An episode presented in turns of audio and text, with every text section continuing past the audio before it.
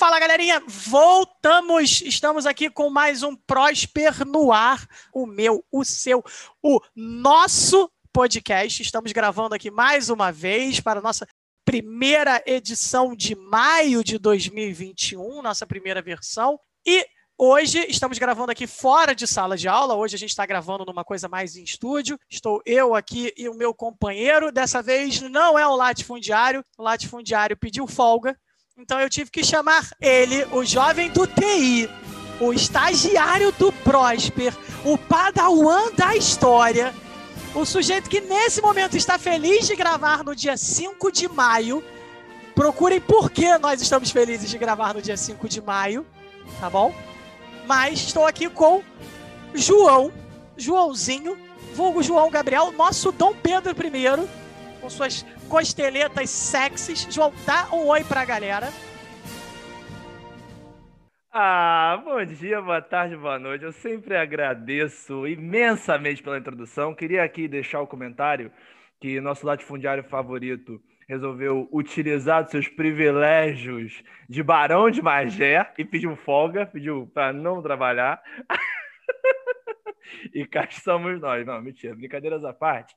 É, agradecer de novo o convite, sempre um prazer. Hoje vai ser um podcast especial para vocês. E queria deixar um comentário aqui importante. Olha só, vocês que estão ouvindo agora, tomem cuidado, tá? Tomem cuidado, porque Ciossi, Ciossi vai vir com gracejos e traquejos para cima de vocês, você vai se deixando levar, vai falando, vai falando. Quando você vê, você está pedindo processo evolucionário, tá por aí, tá, tá, tá esquerdista, safado. Então, cuidado, não se deixe seduzir pela fala doce de Vinícius Ciossi. vambora, vambora. Fala comigo. Como especialista, eu posso garantir: isso não existe. Então, olha só, por que, que eu chamei o João aqui? Primeiro que Tiago Mendes, a gente está cansado de ouvir a voz do Tiago Mendes toda hora. Tiago, eu sei que você está me ouvindo nesse momento. Te amo, tá? Te adoro, mas a gente tem que, óbvio, fazer um roteiro. Nós temos aqui a trindade, basicamente, do Prosper no Ar, eu, o João e o Tiago. A gente que é, são as pessoas por detrás do Prosper no Ar, basicamente. Né? Além do nosso produtor, que a identidade do nosso produtor tem que ficar em segurança, porque é o cara que edita e a gente pode correr risco de vida. Mas eu peguei o João aqui hoje porque hoje a gente quer falar de América Latina.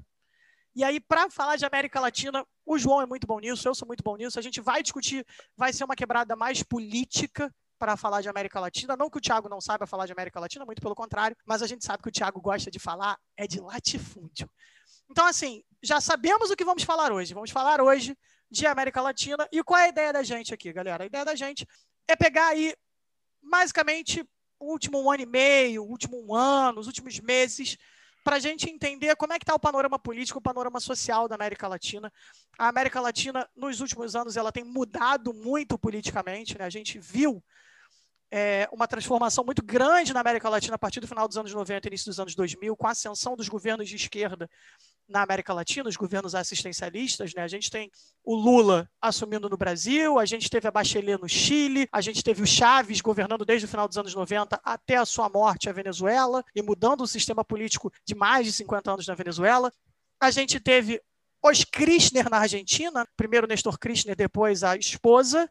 Né? O Nestor Kirchner já até faleceu, mas a gente teve também governos de esquerda na Argentina, governos no Chile, governos no Uruguai, com o Mujica, que se aposentou da vida política. Então, a América Latina, que tradicionalmente ficou marcada a partir dos anos 60 por governos de direita de cunhos autoritários, por ditaduras militares, principalmente no Cone Sul, quando a gente chega nos anos 90 para os anos 2000, ela sofre uma transformação política, ela sofre uma mudança política com a ascensão dos governos de esquerda, de centro-esquerda, na sua grande maioria, que promoveram políticas assistencialistas. Só que esses governos de centro-esquerda, em alguns lugares, começaram a balançar e a gente viu novamente a ascensão de uma direita, de uma direita liberal, não chega a ser necessariamente uma direita conservadora, em quase toda a América Latina. E a gente agora vai começar a discutir um pouco disso. Então, estou avisando para você aí que está lavando sua louça, está malhando, ou está simplesmente ouvindo a gente no sábado de manhã, que hoje vai ser um podcast todo de América Latina. Então, vamos embora! Soy loco por ti, América. Soy loco por ti de amores, soy loco por ti, América. Soy loco por ti de amores. Vamos falar da nossa quebradinha latino-americana e vamos começar hoje, especificamente, a gente pre pretende começar pelos nossos irmãos, nossos vizinhos. E essa hora que o momento bonito para soltar um tango. É, e aí, começando a falar deles, é, é para começar a falar deles, essa contextualização do Vinícius é muito importante porque a gente tem na, na Argentina recentemente uma nova virada. Né? A gente encerra um ciclo político e abre esse momento de mudança com a ascensão, com o retorno de uma esquerda, né? É, de um movimento um pouco mais progressista, é, é, preocupado com a pauta social, para o governo argentino. É, e o grande cabeça é o Alberto Fernandes, né? é o presidente da Argentina hoje, que ascende com a sua vice, Cristina Kirchner, né, que já havia sido presidente da Argentina, e começa agora é, uma nova política de assistencialismo. Começa a colocar de novo a pauta social no centro do debate argentino, tá? E obviamente ele vai sofrer reveses por isso. Ele vai sofrer embates, ele vai sofrer resistência com isso. O que você acha disso, Yossi? Então, vamos situar a galera. Vamos dar uma situada boa na galera, porque nossos ouvintes não conhecem muito política internacional. A molecada tá, tá descobrindo política internacional, tá começando a ver. Então vamos lá. Eu vou, eu vou perguntando, igual um leigo aqui, você vai me respondendo. Alberto Fernandes é presidente peronista. Né? Ele segue uma tradição do peronismo. A gente poderia perder umas horas discutindo peronismo aqui, né? Peronismo na Argentina é super complicado. Eu vou resumir para os nossos alunos de uma maneira muito porca, correndo risco de ser agredido por todos os meus professores de História da América na faculdade. O Peron é uma espécie de Vargas da Argentina. Tá? Eu estou resumindo muito mal, porque é, é, é, colocar o Peron na mesma caixinha que o Vargas é ofensivo para os dois. Mas ele vai ser um político populista muito forte na Argentina. E o populismo, né? esse estilo de populismo argentino, que é o peronismo, ele gera uma consequência muito engraçada, porque a gente tem o peronismo conservador de direita e o peronismo de esquerda progressista. Né? Então, o peronista lá, é diferente aqui do varguista, que era que quando a gente hoje pensa numa, numa tradição varguista aqui no Brasil, né? com o, o João Goulart, né? que vai sofrer o golpe, depois com o Brizola, o Brizola é o grande herdeiro do varguismo, a gente associa uma centro-esquerda, né? o trabalhismo no Brasil.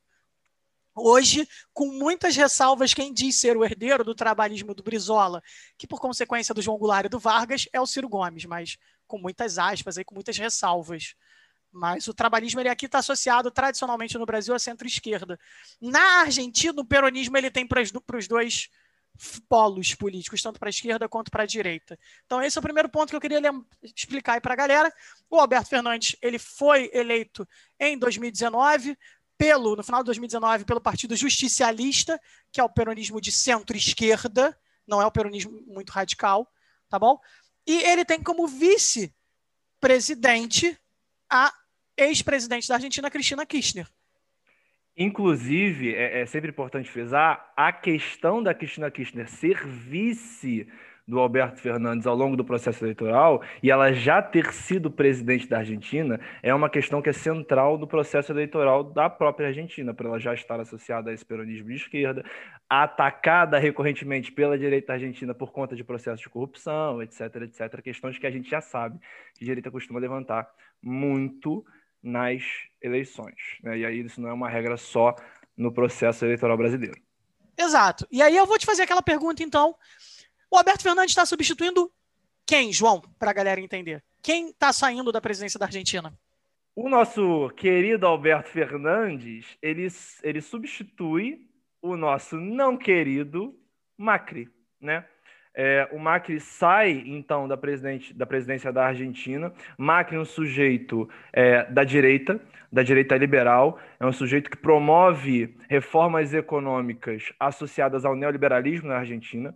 Reformas econômicas essas que são responsáveis é, pelo aumento da desigualdade social, pelo aumento brutal da desigualdade social argentina, e o Alberto Fernandes entra justamente com um discurso associado a esse peronismo de esquerda, das reformas sociais contra as reformas promovidas pelo Maurício é, Macri. O Macri teve um governo muito conturbado, né, porque ele promoveu uma série de reformas e acentua a crise econômica que a Argentina passa até agora. Agora, o Macri, por curiosidade aí para a galera, foi presidente do Boca Juniors também, tá? É, é foi presidente, do, a gente está rindo, está brincando e afins, mas ele presidiu o Boca Juniors de 1995 a 2007, tá? É o que faz o Boca Juniors virar. É, o Boca Juniors já era um grande time conhecido na Argentina. Né? A Argentina, uma, um breve papo de futebol aqui, mas a, a Argentina, tradicionalmente, os times de Buenos Aires são os mais fortes, né? Então, no, Buenos Aires e região metropolitana. Boca, River, São Lourenço, Racing, são esses times que são mais tradicionais. Os Independente de La Plata, né, também. Então, os times que vão ficando mais Rosário Central, os times que vão saindo da, daquela região metropolitana de Buenos Aires já são mais fracos. Mas o Boca era conhecido na Argentina, mas o que faz o Boca ficar conhecido na América Latina inteira é durante o, o, o, a presidência, do, as múltiplos mandatos de presidência do, do Maurício Macri no comando do Boca Juniors, só para a galera entender. Mas então, já demos esse panorama, e aí eu acho que o João falou muito bem o Fernandes assume a Argentina com a proposta de tentar tirar uma Argentina da crise, mas é tirar uma Argentina da crise não pelo caminho do neoliberalismo, é pelo caminho oposto, pelo caminho assistencialista, de voltar a tentar recuperar o poder de compra da população argentina, tentar melhorar a qualidade de vida da população argentina, que empobreceu muito durante esses anos de governo do Macri, né? Que o Macri governou de 2015 até 2019 substituindo exatamente a Cristina Kirchner que a gente acabou de falar. E aí, é, é, é a gente precisa pontuar uma questão que é assim, falando de atualidade na América Latina, é, e aí trabalhando exatamente em cima do, do governo do Alberto Fernandes, volta para a questão que eu estava colocando no início do podcast. Justamente por estar tá associado né, a uma esquerda peronista na Argentina, ele vai sofrer muita resistência. Ele vai sofrer muitos reveses de grupos não só conservadores, mas de grupos associados ao peronismo da direita, de grupos associados a uma direita mais conservadora, incluindo a própria Suprema Corte da Argentina. E aí a gente entra na nossa notícia de hoje, que é o seguinte: é, enquanto, por exemplo, no Brasil a gente tem é, o nosso queridíssimo presidente da República alinhado contra questões de lockdown, fechamento, etc., é, e as outras instituições políticas do Brasil, do Judiciário, do Legislativo, é, tentando mediar essa situação e promovendo políticas pautadas nas diretrizes da Organização Mundial da Saúde, na Argentina a gente tem o inverso. Na Argentina a gente tem uma Suprema Corte de maioria conservadora, associada a esse peronismo da direita, que está jogando contra o Alberto Fernandes. E aí o Alberto Fernandes, por exemplo, ele fala que as escolas têm que fechar. A Suprema Corte da Argentina barra essa questão. É, a, essa Corte Suprema né, decide em plena, em plena pandemia decretada pela, pela, pela OMS, e na Argentina a gente tem mais de 65 mil mortos é, pela Covid-19, uma parada que parece né, é, é, surreal quando a gente pensa em 400 mil, que é o número brasileiro, é, que o Poder Executivo Nacional não tem competência para tomar medidas sanitárias. Né? Então a gente pega essa disputa política latente acontecendo entre o Executivo argentino e a Suprema Corte. Né? Um, um, um cenário de instabilidade gigantesca na Argentina. Isso aí, beleza. Então a gente já deu um panorama bom aqui para a galera para a Argentina. Mas vamos sair, né? Já mostramos para a galera um pouco do que é a Argentina. Vamos continuar. E aí a gente sobe um pouquinho, sobe da Argentina, mas continua aqui pé, próximo do Brasil, na fronteira. E vamos falar de Bolívia. Vamos falar de Bolívia. Eu acho que é um bom momento para falar de Bolívia. E aí, a Bolívia é um outro lugar super problemático para a gente entender nos últimos anos aqui da América Latina. Por quê? Porque a Bolívia passou por uma série de questões e de, e de, um golpe militar recente e de uma, sabe, de umas reviravoltas na história muito loucas. Que assim, a gente diz que de vez em quando o Brasil não é para amador, mas eu começo a dizer que a América Latina não é para amadora. Por que, que eu vou. Para amadores, no caso. Por que, que eu vou dizer isso? Assim, é, é, é bonitinho pensar, né? A América Latina não é para amadores, o Brasil não é para amadores, a gente para para pensar, é, e aí nós, enquanto historiadores né, formados, sabemos onde é que a gente encontra a origem disso, um ponto de tangência entre a América Latina, que é o nosso querido colonialismo, né? Que gera causas, gera, gera dimensões, questões estruturais que vão impactar na nossa conformação político-social. Essa instabilidade da América Latina está diretamente relacionada com as nossas raízes coloniais e também com a inserção da América Latina no capitalismo, é, é, no capitalismo independente, no capitalismo de periferia. Né? Nós somos periferia econômica do mundo e isso tem impacto direto na nossa dinâmica, no nosso jogo político, econômico e social. Exato. E aí, assim, então, eu, eu costumo dizer que a América Latina, o problema disso aqui é que isso aqui é uma terra de caudilhos e nunca deixou de ser uma terra de caudilhos. E, infelizmente, nós torcemos para que ela não seja mais uma terra de caudilhos, né? Mas, vamos lá. Qual é o problema da Bolívia? O problema, a instabilidade política na Bolívia vem desde 2019. E é uma instabilidade política que até parece o Elon Musk no meio dessa história, né? O que é mais doido. Mas o que vai acontecer é o seguinte: começa em 2019 com o Evo Morales, que governava a Bolívia desde 2006, governava de forma democrática, que conste nos autos isso, que ele governava de forma democrática. Ele vai renunciar no 10 de novembro de 2019 após as Forças Armadas da Bolívia sugerirem que ele deixasse o cargo.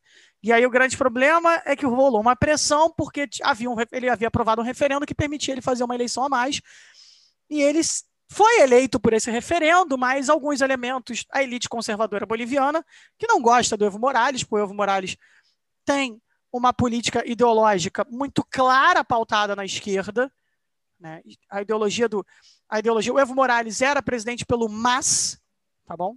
Se você não conhece, o mais é o movimento ao socialismo, tá? É o nome do partido é, socialista boliviano. Além de associado à esquerda e ao socialismo boliviano, Evo Morales é indígena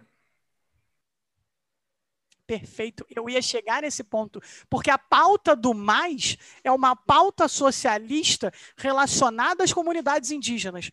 Durante o governo do Evo Morales, a gente tem que sempre lembrar disso, a Bolívia se declarou como um estado plurinacional. Tá bom? E aí a gente tem que entender essa diferença entre estado e nação. Estado diz respeito à instituição nação diz respeito aos costumes, às normas, ao modo de vida da uma sociedade. E quando eu te digo que a Bolívia ela, é, ela se declara plurinacional, eu estou dizendo pluri ou multinacional, chame como quiser, mas eu prefiro pluri, é porque o Evo Morales reconhece que existe mais de uma nação na Bolívia. Existem culturas distintas dentro da Bolívia, culturas indígenas dentro da Bolívia, e ele está reconhecendo o espaço, ou como gostam de falar atualmente, o local de fala dessas nações indígenas desses povos, e no momento em que ele declara isso, significa que a função do Estado boliviano como instituição é zelar e garantir o bem-estar de todas essas nações. E aí, trazendo aqui uma informação que é sempre relevante né, para o nosso, nosso ouvinte, porque a gente está tratando aqui de história, de, de atualidades, mas é sempre muito importante frisar que a gente tem ouvintes de todas é, é as idades, ouvintes é, que estão no terceiro ano, que estão prestando vestibular, e aqui vai uma informação importante. Quando a gente pensa, por exemplo, é, e aí uma, um auxílio para a tua redação, um argumento de autoridade para tratar sobre as questões de Estado-nação, a gente tem um intelectual que fala sobre isso muito bem, que é o Benedict Anderson. Benedict Anderson desenvolve um conceito, por exemplo, de comunidades imaginadas, em que o que gera a associação dessas comunidades são aspectos estritamente culturais. Né? Ele fala sobre uma teia de relações sociais, mas que estão pautados também em aspectos culturais. E a ideia de nação está justamente associada a essa dimensão da comunidade imaginada. Né? É uma nação que está ligada, que está linkada, que está associada, né? presa a questões de costumes, a questões de grupos étnicos que compõem essa nação. E é justamente o que o Evo Morales traz. Ele traz essas questões étnicas, essas questões pluriétnicas, para o centro do Estado, ou seja, da instituição boliviana. Exato, caraca, perfeito. Nossa, nossa, cara, nossa, você citou comunidades imaginadas aqui. Eu comecei até a ficar feliz e empolgado. Mas vamos voltar para a questão, né? Já que estamos falando demais. É, vamos, vamos focar na questão ali. O Evo acaba sendo forçado a renunciar, porque esse pedido. Ele, o pedido das Forças Armadas da Colômbia é um pedido carinhoso, tipo, ou sai ou a gente tira. Tanto que o Evo vai fugir da Bolívia, fugir não, ele vai abandonar a Bolívia e vai se mudar da Bolívia, zelando pela sua existência. A própria Anistia Internacional vai, vai recomendar que isso aconteça. E aí o que vai acontecer é que a Bolívia vai ser governada temporariamente, né? vai ser governada por essa figura complicadíssima que eu vou falar aqui agora, que foi a presidente interina da Bolívia, que era a Janine Yanes, quer dizer, Janine Anes, que a gente fala, né? Parece Yanes, mas é Janine Anes, que vai governar a Bolívia provisoriamente entre 2019 e 2020, até as eleições, porque vai ter um processo eleitoral, é marcado um novo processo eleitoral na Bolívia. E essa questão da participação das Forças Armadas e da própria Janine Anes, que era do Senado, né? É nitidamente, tá, gente, uma tentativa de grupos conservadores tradicionalmente ligados à direita colombiana de tentarem acabar com todo o projeto político que o Evo havia estabelecido desde 2006. Então é uma tentativa, sim, das elites na Bolívia retomarem ao poder. E aí percebam o seguinte, que é uma questão central do nosso podcast. Você tem ciclos políticos que se abrem e se encerram na América Latina e que estão não que se abrem e que se encerram, porque a gente, na história a gente tem essa questão da continuidade, né? Mas que geram disputas recorrentes na América Latina. Recorrentes. Você percebe, a gente está falando aqui de um período de 20 anos, a gente está falando aqui de um período de 30 anos, em que você tem reviravoltas entre direita e esquerda em todos os países da América Latina. E aí, mais à frente, a gente vai tratar disso também em outros, em outras, em outros países da nossa quebrada latino-americana. Mas você está vendo aí que isso se aplica à Argentina, isso se aplica à Bolívia, isso se aplica ao Brasil. Exato. E aí o tá que, vai acontecer? A Janine Anes vai assumir o poder, causando esse problema, a comemoração de, alguns, de alguma galera da direita na, na, Bolívia vai marcar as novas eleições e a direita boliviana esperava assumir o poder. Só que não acontece, porque quem ganha as eleições é novamente o MAS, sem o Evo Morales, mas na verdade com o Luiz Alberto Arce, que é o Luiz Arce, como ele fica conhecido, que é um economista, professor universitário boliviano, membro do MAS, que é o partido do Evo, que vai assumir a presidência. E aí, senhores, por isso que eu te falei que é um monte de reviravolta na história. O Arce assume, o Evo volta para a Bolívia. O Alberto Fernandes faz questão de participar da cerimônia de, de posse do Luiz Arce, mostrando essa união dos grupos de centro-esquerda na América Latina. Um breve adendo: quando o Alberto Fernandes foi eleito presidente e assumiu a posse, o governo brasileiro não quis participar, tá? Mas o que, que acontece? Por que, que eu estou te falando disso? Luiz Arce assumiu, então significa uma manutenção da política do Evo Morales. E aí, curiosamente, senhores, a, a notícia ela é recente. Essa notícia é boa porque é uma notícia do começo do ano, é uma notícia de março, tá bom? E aí, em março, a Giannini Anes, que governou a Bolívia interinamente, foi presa, tá bom? Foi presa, presa tentando se esconder debaixo da cama, se escondendo na cama. Tá bom? Temos imagens disso, você pode procurar na internet. Por que, que ela foi presa? Ela foi presa pelo governo. O governo da Bolívia abriu uma investigação. A Procuradoria-Geral da, da República da Bolívia abriu uma investigação para entender sobre o processo que derrubou, né, o golpe de Estado que derrubou o Evo Morales, porque o nome disso é golpe, o processo político é golpe, tá bom? A, a, gente no Brasil tem uma dificuldade de falar o termo golpe, mas a gente pode falar da Bolívia. Na Bolívia foi golpe. No Brasil também, falei. Mas o que, que acontece? Ela foi acusada de terrorismo, sedição e conspiração para a derrubada do Evo Morales. Está presa, Janine Anes. Então você vê que, né? é, é muito curioso falar isso, porque a OEA, a Organização de Países das Américas, na época que houve a eleição do Evo, é, que houve um referendo e o processo eleitoral do Evo, que o Evo vai ganhar a presidência, ela vai dizer que não confia no processo eleitoral. E aí passa um tempo depois, ela confirma: não, nós nos equivocamos, o processo eleitoral foi legal. Aí vem o governo da Bolívia, então, se foi legal, o nome disso é golpe, vamos botar todo mundo no cilindró. Né? Então, a mulher que participou para a derrubada do Evo Morales nesse momento está vendo o sol nascer quadrado. Há pouco tempo atrás ela está até, faz, tá até fazendo greve de fome, exatamente para tentar sensibilizar, mas está lá presa e o governo da Bolívia assumiu. Por que, que eu te falei do Elon Musk no meio desse processo todo? Porque o Elon Musk está doido, mas doido, doido, doido, para que o governo da esquerda caia na Bolívia por causa de uma coisa muito simples, senhores. A Bolívia é um dos lugares do planeta com as maiores reservas, se eu não me engano, é o maior lugar do planeta, com as reservas de lítio. E o Elon Musk, né, com as suas empresas, né, a Tesla, a SpaceX e afins, usa muito lítio. Tanto que o Elon Musk, na época que aconteceu essas questões do Evo Morales na Bolívia, ele deu, soltou um tweet icônico que, traduzindo para vocês, o tweet diz o seguinte: vamos dar golpe em quem quisermos. Ai, ai. Esse é o americano, ó, o empresário rico americano, falando que faz o que quiser com a casa dos outros, que dá golpe no que quiser. Todo mundo empolgadinho com o Elon Musk, achando que na verdade ele era um sujeito da tecnologia que ia salvar a humanidade, que ele era um cara gente fina e tal. Todo mundo pintando ele como herói. Na verdade, a gente descobre o plot twist que ele é o grande vilão da história. Peraí, peraí, peraí, peraí. Eu nunca acreditei em burguês empresário rico querendo o bem da humanidade, não, tá? Falei para vocês tomarem cuidado com a fala doce do Silas. Não tem empresário rico, bom, interessado no melhor. Eles primeiro pensam no capital. Mas continuando. Então, por que, que a gente está te falando isso tudo? Te mostramos uma mudança política na Argentina, uma mudança política voltando para a sociedade. Agora estamos te mostrando que rolou uma instabilidade política de 2019 até 2020 na Bolívia e essa instabilidade política foi ela volta a ser resolvida com o retorno do partido, né, do governo socialista do mais. Mas continuando, João, a gente sai da Bolívia e a gente vai para onde agora? Então vamos aqui agora fazer a alegria dos nossos alunos da quinta série. O quinta série, o Esporte Clube, ele fica alegre agora, feliz e regozija, né? Como diria Gil do Vigor. A gente vai agora para o Peru. Então a gente vai falar do governo peruano. Né? Eu, não vou, eu não vou entrar nesse discurso de quinta série. Eu não vou entrar nesse discurso de quinta série. E vai ser horrível, porque eu vou falar alguns nomes e você, João, vai representar a quinta série aqui.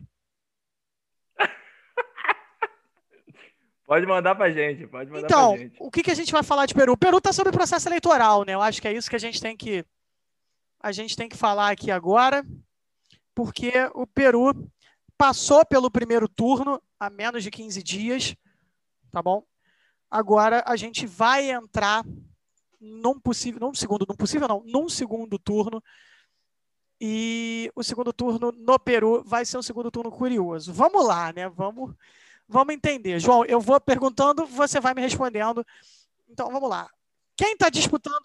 Quais são os dois candidatos que estão disputando esse segundo turno ah, nós temos o nosso querido Pedro Castilho, né, o sujeito aí do, do Peru Libre, nossos alunos de quinta série seguem o Partido Peru Libre,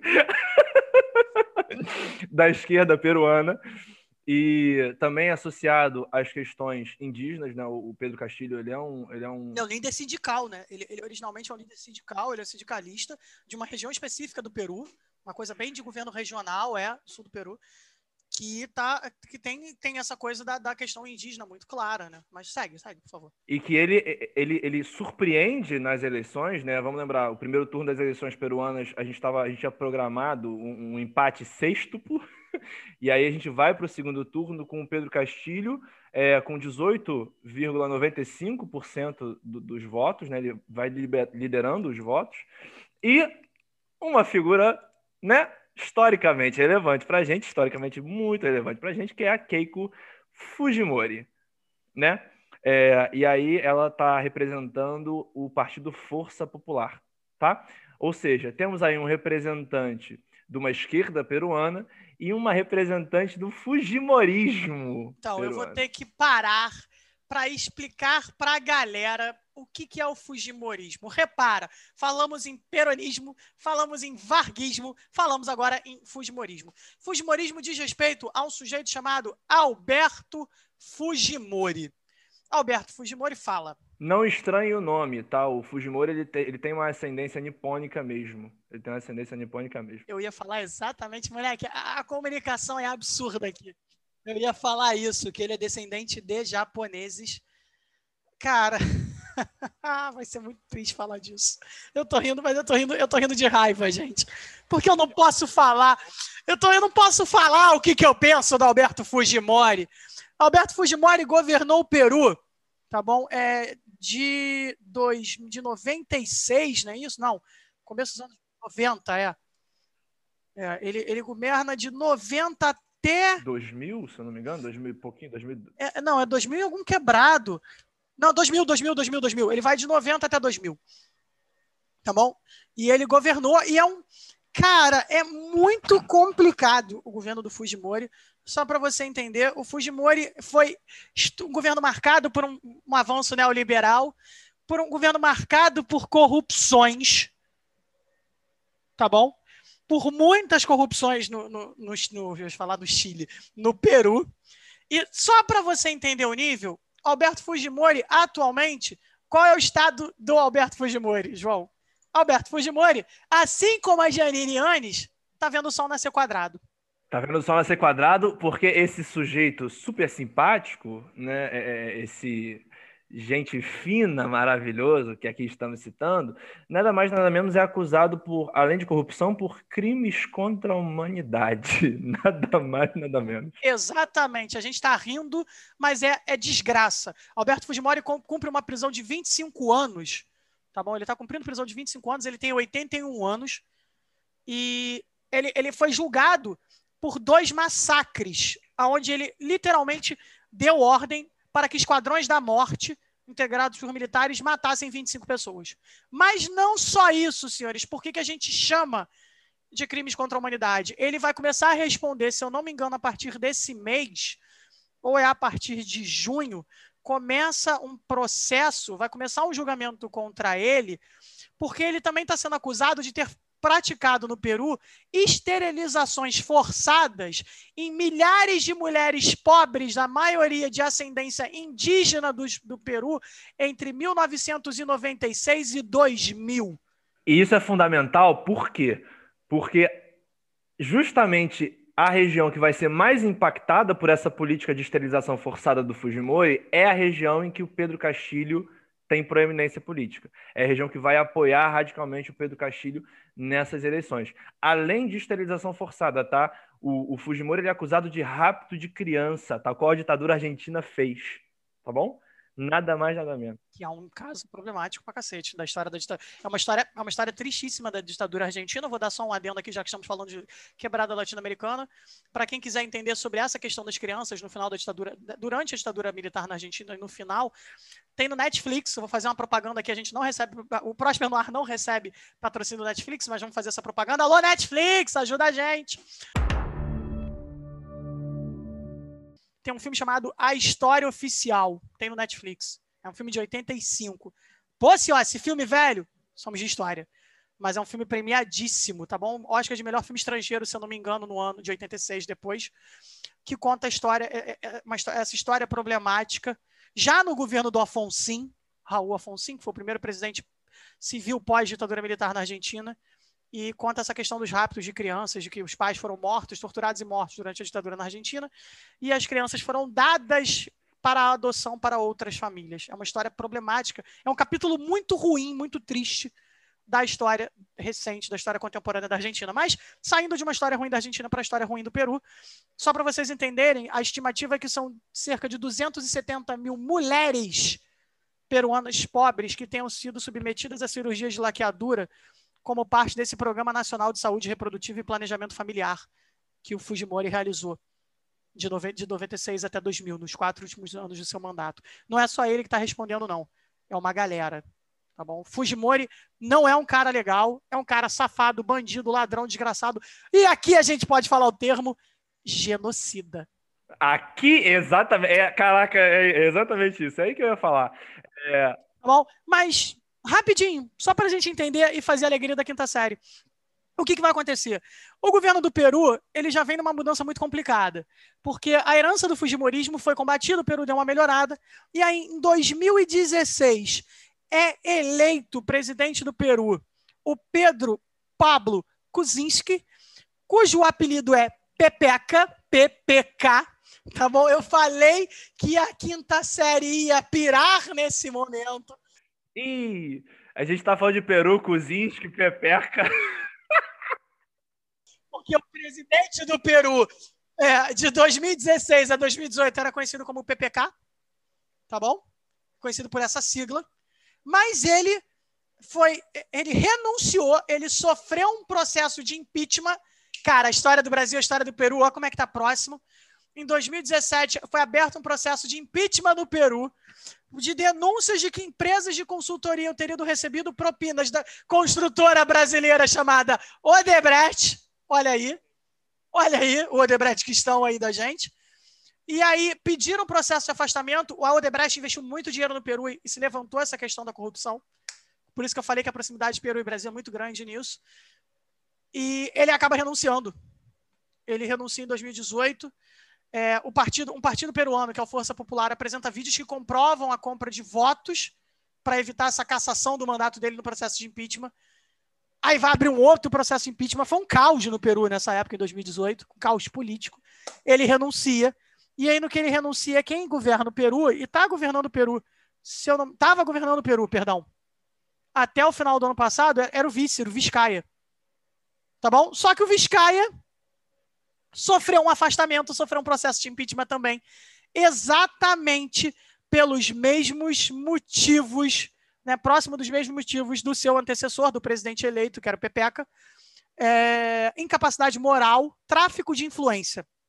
Tá bom? Ele foi acusado de tráfico de influência, ele sofreu um processo de impeachment, e aí ele foi retirado do poder no final do ano passado, tá? Se eu não me engano, foi no final do ano passado, agora estou tentando lembrar exatamente aqui a data. E aí quem ficou governando o, o Peru foi o Merino, que está governando, né? Na verdade, ele ele está governando até agora o Peru. Ele, na, verdade, ele, perdão, tá o Peru está uma zona. O Merino governa provisoriamente, depois troca. Por isso que eu falei, meu irmão, é, é uma zona. É, é, complicadíssimo entender isso. Ele era o presidente do Congresso e aí ele ele governa de, ele governa em novembro por cinco dias em novembro, é no final do ano que o Vizcaia sai. E aí ele governa por cinco dias e depois ele é ele é retirado. E aí é, quem está assumindo até agora é, no caso, o Sagasti. Ele é o presidente do Peru desde 16 de novembro. E, se eu não me engano, o Peru ele funciona numa coisa diferente, né? É sucessão constitucional. Ele era um deputado, ele era um deputado e ele está assumindo aí como deputado o governo interino do Peru. Mas aí, para você entender então que de 2018 para cá há um caos político no Peru, né, de presidentes sendo impeachmentados, renunciando, retirados. E aí rolou esse processo eleitoral agora. E aí a gente tem, por isso que o João falou que a gente acreditava no empate sextuplo, né? Seis, seis candidatos tecnicamente, teoricamente empatados. E aí, surpreendendo todo mundo, o Pedro. O Pedro Castilho, obrigado. É, o Pedro Castilho, surpreendendo todo mundo, que porque é de uma ala mais radical da esquerda. Radical, porém conservadora nos costumes. Pedro Castilho é contra o aborto, se eu não me engano, não é isso? Ele, ele é radical contra o aborto. Tem uma outra pauta, contra, eu não lembro se é contra os direitos LGBTQs, que ele é contrário. Se eu não me engano, é isso também. O João está aqui me confirmando. Então, ele é um cara super conservador nos costumes, porém, de um pensamento de esquerda ideológico, que, é, para mim, é, é incoerente, porque a esquerda, tradicionalmente, ela tende a ser progressista, mas né, a gente vê que as coisas não são feitas. É, a, a exceção comprova a regra, é, essa é a real ideia. E tem ele, então, vindo como uma oposição que ninguém esperava, vindo para o segundo turno contra a Keiko Fujimori, representando aí o Fujimorismo, né? o pai, a gente acabou de falar do pai. Figura complicada da política peruana, é, mas representa uma direita conservadora. E, curiosamente, vou deixar o João falar um pouco sobre isso agora, até acabou unindo inimigos tradicionais do Fujimorismo. Ah, que coisa bonita, porque eu ia falar exatamente isso. A gente tem um sujeitinho, Mário Vargas Llosa, nada mais nada menos do que um Nobel de Literatura, tá? Sujeitinho é sacanagem, né? O cara tem o Nobel da Literatura, dos maiores escritores da América Latina. Posso discordar política ideologicamente do Vargas Llosa? Posso. Mas o Vargas Llosa é bom pra caramba de se ler. Super recomendamos aqui entendeu? Marco Medeiros puniria você por falar, por falar mal do Vargas Llosa, tá? Ah, mas aí, meu irmão, a gente entra numa questão ético-política de associação com a galera da direitinha liberal, né? Tem esse ponto aí. É, mas eu não chamo ele de sujeitinho desdenhando, não. Pelo contrário. É, é, um baita do escritor, é um baita do escritor. Inclusive, fica aí a recomendação, né? Pesquisem e leiam autores latino-americanos, tá? Muito fundamental. É, e aí, por que a gente está falando do, do, Vargas Llosa? Porque o Vargas Llosa ele é um sujeito da, da direita liberal peruana que vai para o segundo turno, compete nas eleições de 90 com o Fujimori. Com esse Fujimori pai que a gente estava citando aqui. Né? É, ele, o Fujimori representa uma ala populista da política peruana e o Vargas Llosa vem com essa direita liberal. Tá? É, o Fujimori na década de 90, depois de vencer as eleições em 92. Olha aí o periguinho, já que a gente estava falando que a história peruana parece com a história do Brasil. o Fujimori, com dois anos de governo, fecha o Congresso, dá um golpe. É, e o Vargas Llosa é um desses sujeitos que vai se levantar, vai é, levantar sua voz contra é, o autoritarismo do Fujimorismo, né? E o Vargas Llosa, é, ele declara ser menos ruim, ele fez uma declaração, ser menos ruim a eleição da Keiko Fujimori, é, ou seja, de uma adversária política direta, historicamente, é, dele, em relação ao indígena Pedro Castilho. Por quê? Porque o Fujimorismo traz uma dimensão nacionalista, né? Uma dimensão nacionalista é, contra o, o, o, Pedro Castilho, da esquerda, é, de um Peru comandado pelos indígenas, de um Peru comandado por essa etnia mais tradicional, de um Peru comandado por uma esquerda um pouco mais radical, ainda que conservadora nos costumes. Então você tem uma dimensão política extremamente complexa e a gente pode falar, não sei se bagunçado é o termo é o melhor termo, mas um, um caos político instalado no Peru, meu irmão, que assim, de verdade, é a parada historicamente belíssima para a gente estudar.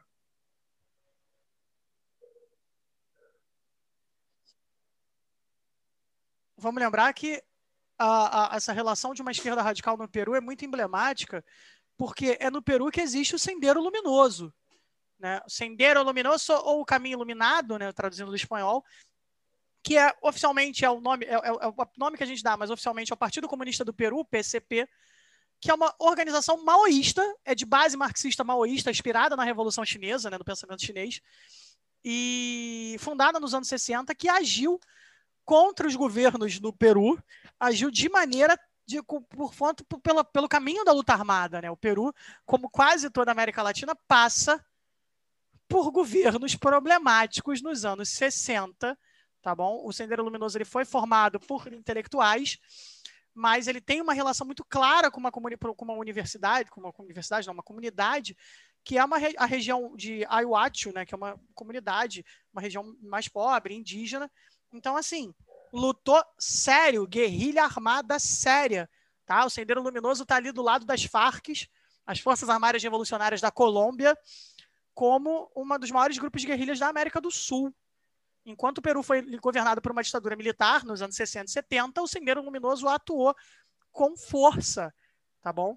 Até atuou nos anos 80. Atualmente, que o Sendeiro Luminoso perdeu um pouco da sua questão, dessa, dessa sua luta armada, mas a gente tem uma questão de uma política, de uma esquerda muito radical no Peru, muito emblemática. Tá bom?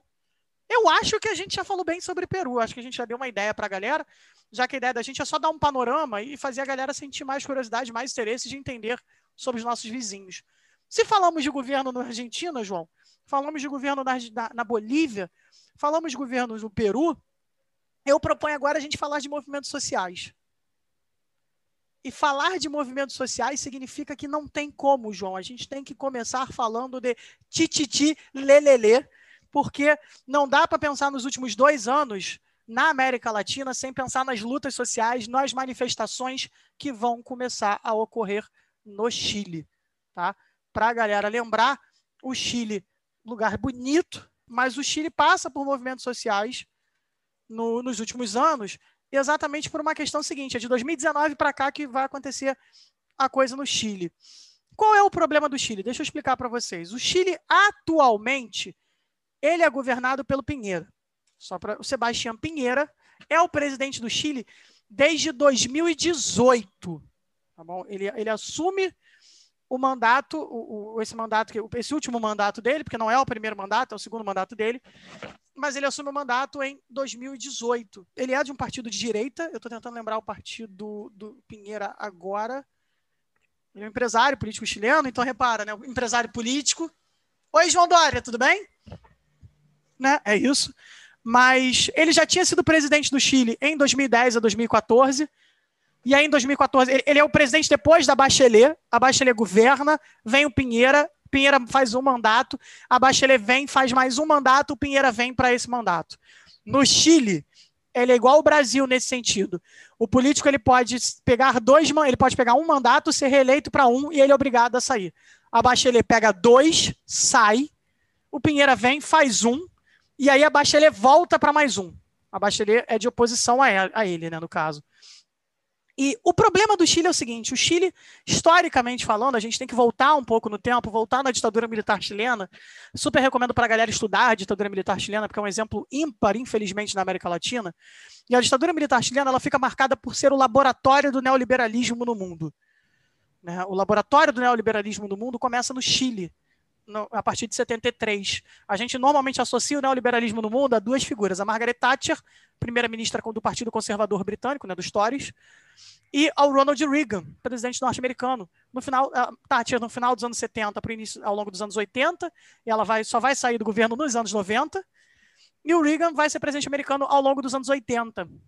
Ele pega dois mandatos ali na década de 80. Então, o que, que acontece? É, apesar da Thatcher e do Reagan terem sido o grande exemplo do neoliberalismo, a política neoliberal defendida pelo Milton Friedman, que é um economista americano importante, famoso, é uma galera que idolatra, eu particularmente não gosto, ela vai ser feita, o laboratório neoliberal, a ideia do neoliberalismo no mundo, ela vai surgir primeiro no Chile, quando o Augusto Pinochet vai governar. Né? O Pinochet, esse é um outro que eu torço para estar sentado no colo do capiroto, porque esse esse matou gente até dizer chega, desapareceu com gente até dizer chega, foi acusado pelo governo da Espanha por ter desaparecido com, por espanhóis no Chile durante seu governo. Então, assim, a gente sabe que era um ditador, torturador desgraçado. Tá bom? Não tenho pena para essa galera, não. Falei. Mas por que, que eu estou te explicando isso? Porque o Chile vai ter medidas neoliberais e a gente, a, a gente não, a população chilena está pagando hoje, em 2020, por essas medidas neoliberais. Por uma educação particular caríssima no Chile, por uma saúde pública inexistente no Chile, e é uma saúde, a saúde no Chile é cara, e o principal, por um sistema de aposentadoria surreal, né, pelo fim da ideia de uma previdência e uma, um sistema de aposentadoria que o cidadão chileno depositava o dinheiro, e você tem muita população. Hoje você tem idosos chilenos que não têm dinheiro para sobreviver por causa desse sistema de previdência. O índice de suicídio no Chile entre pessoas de, de idosas é altíssimo. É um problema social do Chile, porque a galera envelhece, a população chilena envelhece e se descobre pobre, sem condição de sustentar, se sustentar, de sobreviver, porque não tem mais, não, não é mais uma força de trabalho, não consegue mais um emprego, e aí a galera acaba, infelizmente, optando por, pelo suicídio. Tá? Isso é um problema social pesadíssimo do Chile. Então, por que, que eu estou te dizendo isso? Então, a gente tem uma, uma questão de um neoliberalismo que a população pagou um preço no Chile, principalmente a população mais pobre, óbvio, né? Já diria as meninas, o rico cada vez fica mais rico e o pobre cada vez fica mais pobre, né? Então vamos lembrar disso. E a gente tem um outro problema no Chile. A Constituição chilena, até hoje, é uma Constituição da ditadura. E esse é o maior problema do Chile hoje tá bom? E é o problema é, que vai gerar as manifestações a partir de 2019 e hoje a coisa teve, agora a gente está fazendo o exercício de olhar depois das espumas dos acontecimentos, teve repercussões que merecem a gente discutir, que são dignas, né? Tem o merecimento da gente estar tá falando sobre isso. O que, que acontece? A Constituição do Chile ela é uma do final da ditadura. Ela não é igual a gente, que quando acaba a ditadura em 85, a gente vai lá e faz uma Constituição em 88. Então, a Constituição do Chile é uma Constituição da ditadura. Tá? Ela é uma Constituição de 1980. Ela, ela entra provisoriamente em 80, ela entra provisoriamente em 81 e ela é plena desde 1990, que é quando o governo do Chile está caindo. Nunca houve uma reforma constitucional. Então a gente tem mecanismos constitucionais no Chile herdados da ditadura. E, como eu te falei, a ditadura militar no Chile ela é emblemática, ela é muito complexa. Diferente da ditadura militar no Brasil, que a gente fez uma lei de anistia, não consegue discutir, é uma coisa que a gente passa o pano. A gente, quando digo como sociedade brasileira, porque eu sou um crítico da ditadura no Brasil, obviamente, no Chile a coisa é um pouco mais complicada. A Bachelet, ela é filha de um ex-general que foi torturado e morto durante a ditadura, morre de infarto preso, mas foi torturado. O general Bachelet foi contra a ditadura militar. Ele se posicionou na época do golpe em 73 do lado do presidente que foi morto, né, ainda que se, se suicide, que é o Salvador Allende, ele se posicionou do lado do governo, que democraticamente eleito no Chile. E aí o pai dela morreu por isso. Então ela tem um histórico na ditadura, né? um histórico, um histórico da sua família de relação de contrária à ditadura. Então a Bachelet, a Bachelet governar mostra uma ascensão de uma centro-esquerda no Chile que herança, filha de uma ditadura militar problemática. Quando a gente fala desses movimentos sociais no Chile explodindo em 2019, a gente está falando exatamente disso. Né? A gente está falando de um, de um problema muito social muito grande no Chile, onde a população começa a ir para as ruas reivindicar direitos. Por quê? Porque o governo do Pinheiro é um governo de centro-direita, é um governo que começa a prejudicar a população mais pobre.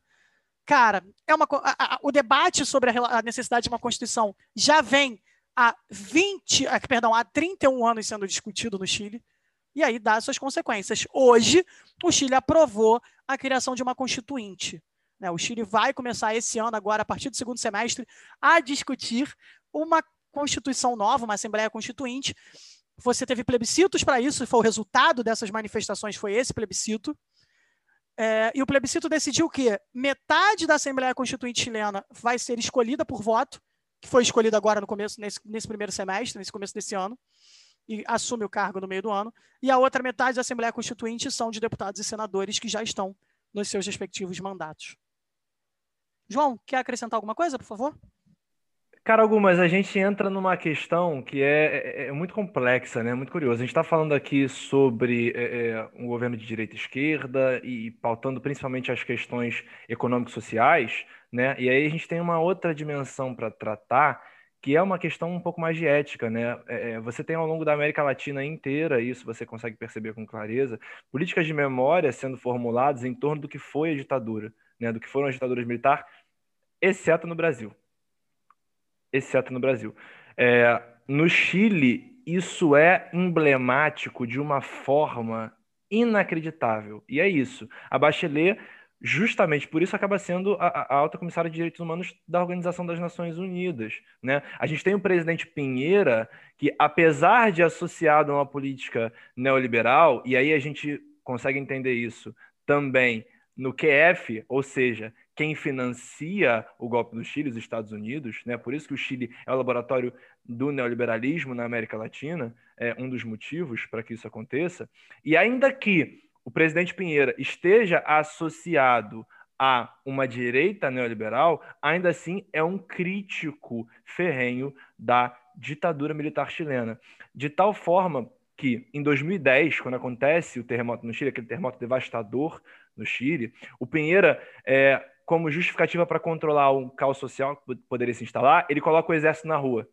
Ele coloca o exército na rua e a reação é, meu irmão, imediata, imediata, de todos os setores da sociedade chilena.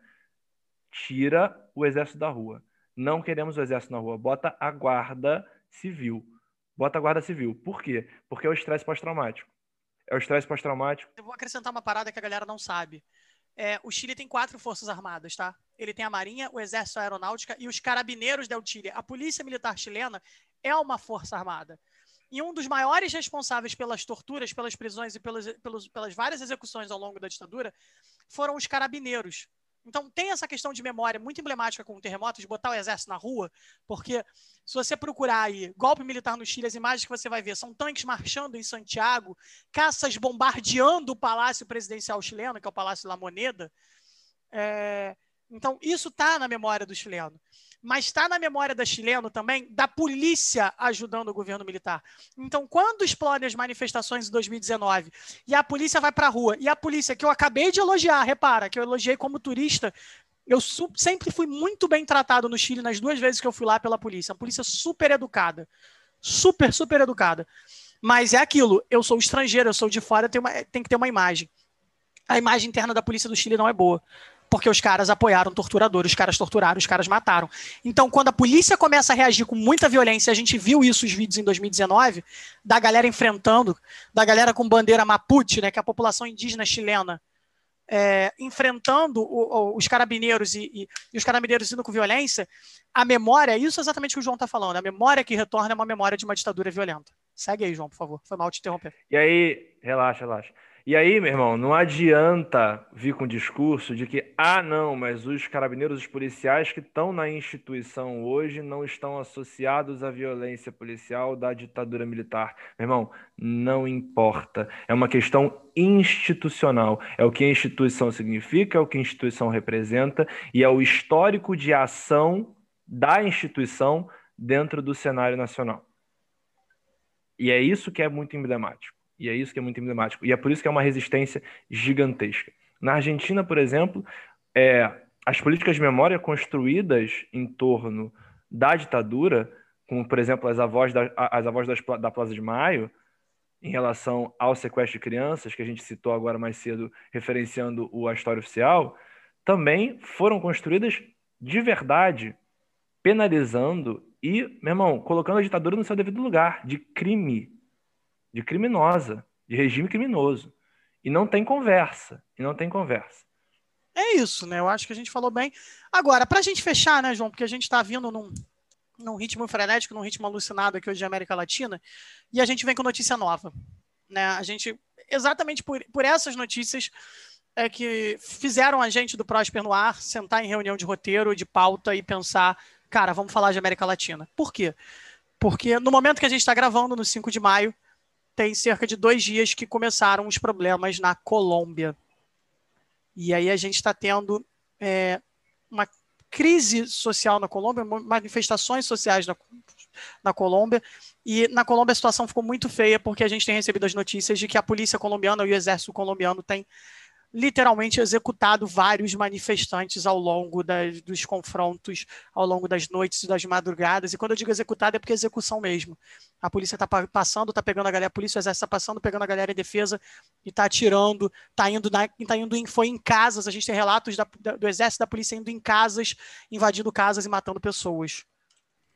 O que a gente tem acontecendo na Colômbia é, é, é, são, são crimes são questões criminosas. E aí, traçando, um, um, de novo, um breve histórico, panorama do porquê que isso está acontecendo, né? É, os protestos na Colômbia, os protestos em relação às questões sociais na Colômbia, elas acontecem por conta de uma reforma, de uma reforma tributária que o presidente eleito, Ivan Duque, está propondo. A Colômbia é o primeiro país a pensar políticas de reforma tributária para resolução de questões financeiras geradas pelos gastos com a pandemia.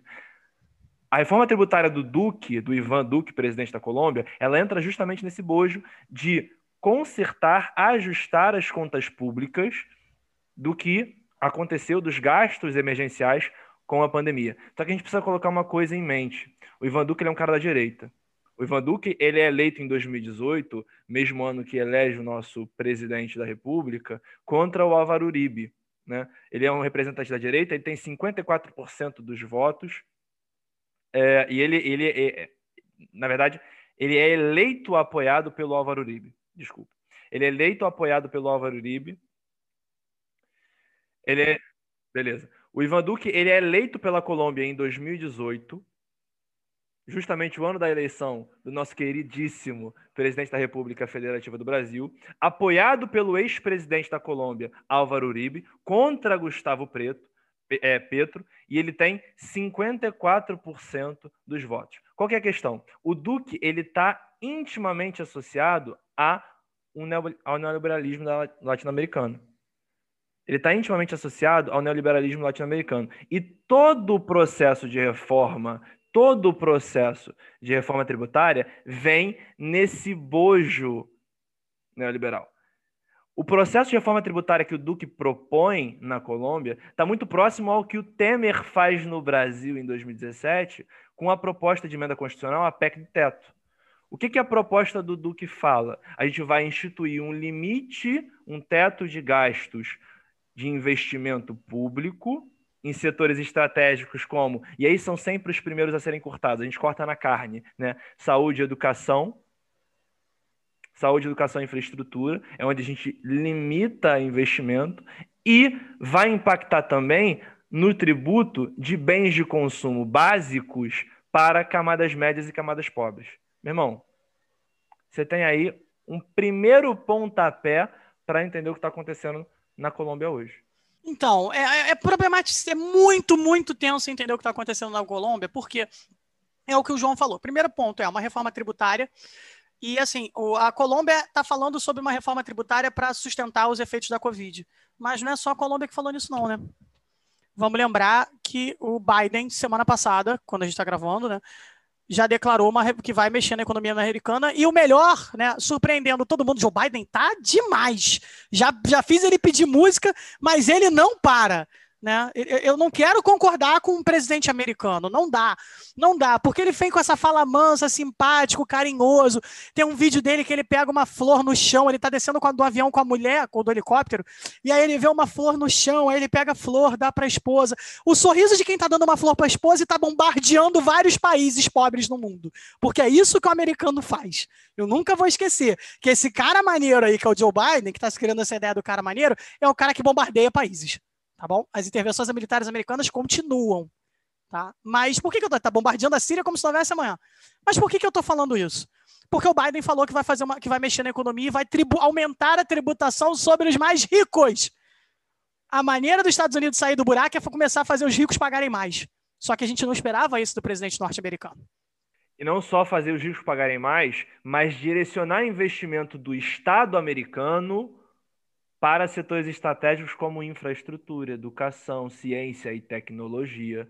Justamente o contrário. Coisa que um governo neoliberal, coisa que um governo liberal, essencialmente liberal americano, é contra a intervenção. É, o Estado, o Estado como uma, um mecanismo cada vez mais ingerente na, na, no dia a dia. E aí a gente de história volta né, para essas questões, porque o discurso do Biden é muito emblemático. O Biden se referencia o tempo inteiro ao Estado norte-americano pós Segunda Guerra Mundial ao Estado americano pós-Segunda Guerra Mundial, que constrói o nosso querido estado de bem-estar social com uma política intervencionista, com uma política de um Estado que se faz presente no campo socioeconômico. Para quê? Porque é um Estado que entende que você, impactando diretamente as populações mais pobres, as camadas médias e as populações mais pobres, você gera um ciclo dinâmico na economia positivo um ciclo de consumo dinâmico na economia, é o Estado injetando dinheiro em setores estratégicos para que esses setores estratégicos retornem também para o Estado. Isso é contra uma política liberal clássica de um Estado interventor. Esse é o Joe Biden, indo na contramão de tudo. E é o mesmo Joe Biden que hoje declarou, surpreendendo todo mundo no planeta, isso é breaking news aqui agora, que os Estados Unidos agora é a favor da quebra de patente das, das vacinas para a Covid. Se vocês estivessem vendo aqui a cara que o João fez, vocês iam ficar perplexos.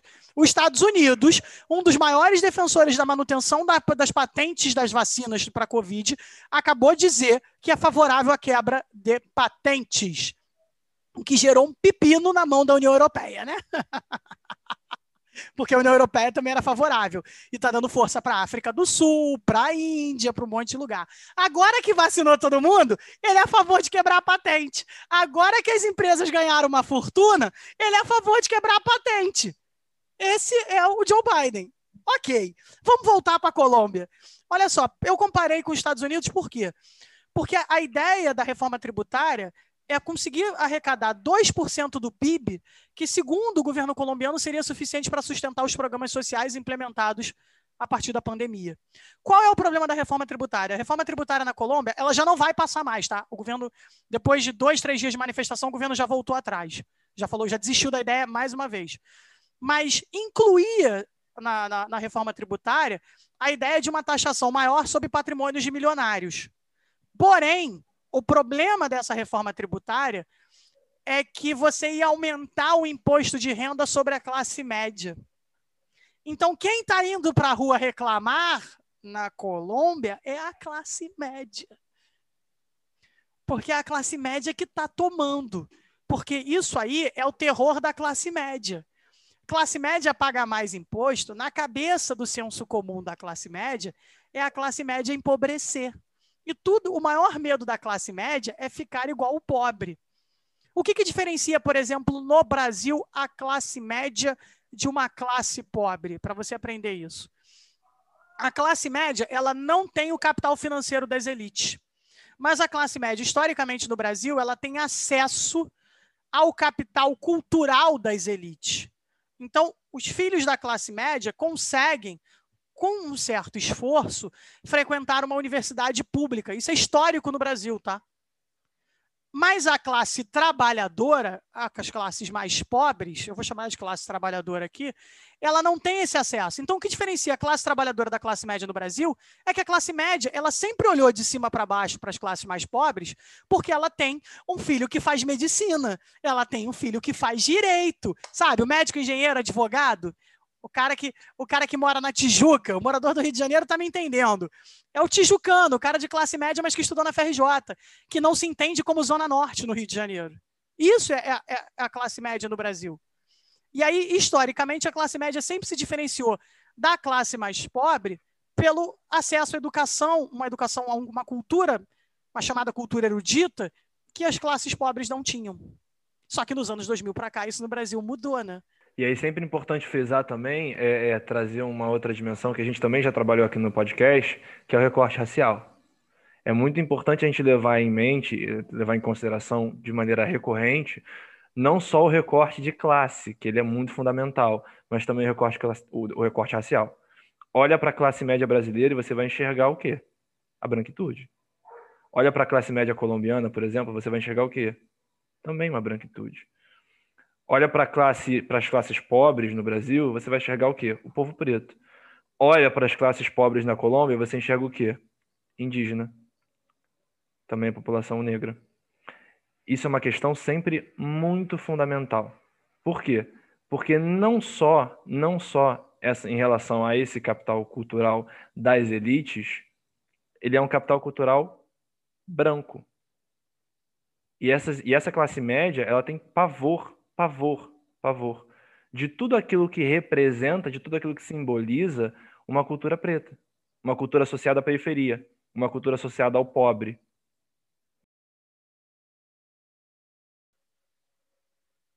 É, é curioso, né? Sim, né? não é curioso, né? Mas para a galera talvez seja curioso, a galera que está ouvindo isso.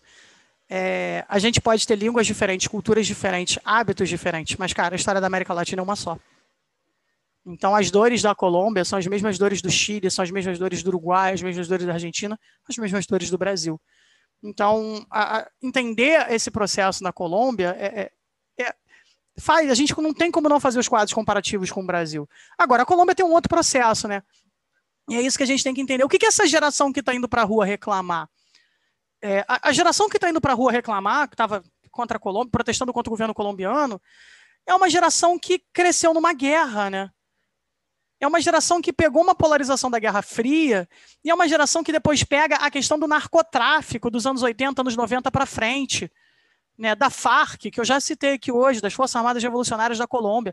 A Colômbia era um país, de, é um, era, agora está deixando de ser, né, porque as FARC resolveram dialogar né, com, com o governo, está nesse processo de diálogo, já tem uns anos. Mas era um, é, a FARC controlava regiões da Colômbia.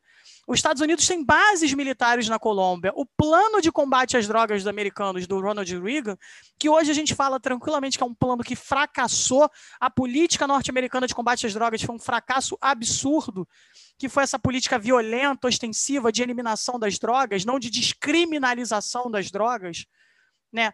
É, por que, que eu estou explicando isso? Não estou dizendo que tem que legalizar droga nenhuma, não. É muito pelo contrário é que a política norte-americana, a partir dos anos 80, começou a tratar do dependente químico, do consumidor, do usuário de drogas, como um criminoso. O usuário de drogas não tem que ser tratado como um criminoso, ele tem que ser tratado como, como um sujeito que precisa de um sistema de saúde, de um acompanhamento médico, um problema de saúde pública, drogas. O traficante tem que ser combatido. Então, a presença americana na Colômbia, essa proximidade histórica dos Estados Unidos com a Colômbia, foi para combater o narcotráfico, né? E aí, tamo aí, é só você ver Narcos. Olha eu fazendo propaganda pro Netflix de novo. Ai, ai, tá difícil hoje. Mas para a gente entender essa, a, a questão da, da, eu ia falar OEA, da DEA americana, né, do combate às drogas, junto com a Polícia Federal colombiana, contra os cartéis de Medellín, os cartéis Pablo Escobar e afins. Então, isso, a, a, a questão social na Colômbia é muito emblemática o tempo todo. E quando a gente tem agora um, governos melhores, o fim, da, o, fim do, o, o, início do diálogo entre as Farc e o governo colombiano, as Farc largando as armas, e essa, essa mudança nessa política de combate às drogas, a gente começa a ver que, na verdade, coisas que ficaram ausentes durante décadas do debate da população colombiana, porque há uma guerra civil, como educação, direitos sociais e a própria questão das drogas, elas começam a ganhar espaço. Então a gente está falando de uma geração que vai para as ruas dizendo: beleza, a gente foi marcado por uma guerra civil, mas essa guerra civil tá, acabou. A gente está resolvendo ela agora. Então vamos começar a falar do que interessa para essa sociedade. Vamos começar a investir. E aí, esse é que é o problema a população colombiana espera um governo que vai investir em educação, que vai promover essa solidariedade, que vai unir a população, a, a população colombiana de novo, que vai olhar para o problema do tráfico, do narcotráfico, do consumo de cocaína e vai combater isso, mas não vai tratar esse usuário como um criminoso.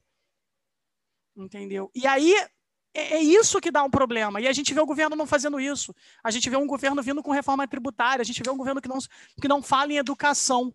Isso, óbvio, vai gerar um descontentamento. E, gente, as coisas influenciam. O cara que está na Colômbia fazendo manifestação, ele viu o caso chileno. E ele entende que quando a população chilena achou necessário ir para as ruas discutir uma nova Constituição, a galera foi para as ruas enfrentar. Entendeu? Assim como o argentino, em diversos momentos, quando achou necessário, como foi ano passado para as ruas discutir a questão do aborto, a população argentina foi para as ruas, o movimento, o movimento feminino argentino foi para as ruas discutir a legalização do aborto, que foi uma pauta que o Alberto Fernandes teve que lidar e está lidando até agora, que foi discutido em Congresso. Assim como nós, como cidadãos brasileiros, quando achamos da necessidade de ir para as ruas, nós vamos para as ruas. Não vamos para as ruas agora por questões pandêmicas, mas a população do Paraguai no começo do ano foi para as ruas para cobrar do governo uma atuação melhor em relação à pandemia. Então, é, é, há uma tradição na América Latina toda, da, por parte da população, principalmente das classes trabalhadoras e das classes médias, da população mais pobre também, de ir para as ruas reivindicar seus direitos e exigir, porque a função do Estado como instituição é isso, é garantir aquilo que está na Constituição. Por exemplo, no caso do Brasil, está lá o artigo 6 para dizer exatamente qual é a obrigação do Estado, qual é a obrigação do governo. Garantir saúde, educação, moradia. Então, se a gente promover o bem-estar social. E se no momento o governo brasileiro não faz isso, a nossa obrigação como cidadão é ir para as ruas reclamar, não no meio de uma pandemia. E aí, meu irmão, olha só, vamos, tratar um pouquinho de filosofia e sociologia aqui rapidinho, porque aqui a gente não está nem partindo de um pressuposto esquerdista comunista, né? Isso é John Locke. Isso é o pai do liberalismo. Isso é o pai do liberalismo falando que quando um governo não cumpre e não é, é, estabelece diretrizes mínimas básicas de liberdade, propriedade, tranquilo? Essa população que está sob este Estado, este governo, tem o direito moral e legal de se revoltar, de reivindicar os seus direitos. Tá bom? É, revoltar, revoltar, que fique claro, não significa cantar a Marselhesa e montar uma guilhotina, tá bom? Mas a gente tem que entender que o sistema democrático ele, ele surge a partir do iluminismo e da Revolução Francesa. Né? O modelo de democracia, o modelo de, de Estado liberal que a gente tem, são modelos que oriundos de uma democracia burguesa. Então, significa sim a manutenção da propriedade. João está perfeito. Isso não é uma defesa de uma, de uma pauta, por exemplo, comunista, anarquista, socialista. Muito pelo contrário. Então, não é um discurso ideológico que a gente está tá, tá aqui argumentando. A gente está te mostrando que é um discurso liberal. É isso. A Constituição me garante meu direito, então eu tenho que ir para a rua reivindicar meu direito. Na verdade, eu tenho que ir para a rua reivindicar o meu direito, seja eu colombiano, argentino, chileno ou brasileiro. Se o meu direito está sendo garantido, ou eu, como cidadão daquele país, daquela nação, eu tenho que reivindicar o direito se alguém da minha população não está sendo assistido. Porque eu posso estar sendo assistido, mas se eu estou vendo pessoas que não estão sendo assistido, não estão sendo assistidas, que o Estado não está protegendo, ou que o Estado, por exemplo, está abusando do monopólio da violência, a minha obrigação como cidadão é protestar em relação a isso. Protestar existe em diversas formas. Quando a gente vai para as ruas reclamar contra o governo, é que vários canais de protesto, vários canais tradicionais já não estão surtindo efeito. E aí torna-se necessário a gente ir para a rua protestar. Tranquilo, senhores, eu acho que fizemos o dever de casa. Fizemos o dever de casa, falamos de América Latina, falamos bem, atendemos a necessidade da quinta série quando falamos do Peru, demos uma visão geral para a galera sobre a América Latina, e eu acredito que a galera que está ouvindo a gente agora, nesse momento aí, já está tendo suas perguntas sendo respondidas sobre o que está acontecendo no Peru, o que está acontecendo na Argentina, na Bolívia, no Chile. E sempre isso, né? Caso não tenha as suas, as suas perguntas respondidas, não tenha as suas respostas imediatamente com o nosso podcast, estamos sempre abertos a críticas, sugestões, comentários e a participação do nosso queridíssimo público e ouvinte. É eu gosto dessa galera por causa disso, porque a galera sabe fazer o trabalho. João, já que estamos falando disso, João, e estamos encerrando, eu, óbvio, né? Vou aqui te agradecer pela sua participação mais uma vez. Você está aqui desde o primeiro podcast com a gente acho que é o terceiro ou quarto podcast que eu estou te vendo aqui com, com a gente, gravando aqui com a gente, mas você está sempre por detrás ali, ajudando nas pautas e afins. Então, primeiro eu vou te agradecer, muito obrigado mais uma vez, o, o Próspero Noir agradece sua participação, mas como é que a galera te acha? Se a galera quiser te ver nas redes sociais, nas mídias, como é que a galera procura João Gabriel? Ah, meu irmão, é simples. Bota lá no Instagram bonitinho, arroba o João Viana. J-O-A-O V-I-A-N-N-A o João Viana. É simples, fácil, prático, rápido. Você me encontra, você tira suas dúvidas, você pergunta para a gente o que você precisar e a gente devolve e traz aqui também nos nossos próximos episódios. Fiquem ligados, antenados e continuem ouvindo o Próspero no ar. Olha que bonito. E se você quiser é, me procurar ainda, que não precisa, mas a gente deixa sempre aberto, você pode sempre me seguir no VCOS no Instagram ou no Twitter porque nós temos Twitter também. Eu gosto de falar Twitter só pela piada, tipo teoria. É, você pode me procurar também no Twitter no arroba tá bom? Se você quiser encontrar a gente. E aí, vamos os de sempre, senhores. Continue nos seguindo, continue nos ouvindo, continue nos amando, continue nos odiando, tá permitido, é um mundo livre. Cara, ouviu nosso podcast e gostou? Continua gostando? Compartilha a gente marca o João, me marca, marca a escola, marca o arroba da escola, o arroba Colégio Curso Próspero, divulga a gente, para a gente saber que a gente está sendo ouvido. Pode passar para o seu amiguinho, pode passar para o seu colega, pode passar para quem quiser. O podcast é da escola, mas o podcast é gratuito. Educação é feita para isso. A gente está aqui para produzir conhecimento, fomentar ideias e continuar compartilhando. Tranquilo? Vou me despedir aqui de todos. É a nossa introdução, né? É o meu, o seu, o nosso Próspero no Ar. Exatamente, o nosso podcast. Então, ficamos por aqui e já deixo de antemão que voltamos mais rápido do que você imagina, porque o Próspero no Ar já traz novidades em maio. Mas vou aqui, tipo Marvel, sabe? De deixei esse pós-créditos aqui para vocês. Já é? Beleza? Cuidem-se, fiquem em casa, usem máscaras. Tchau. Tchau, tchau.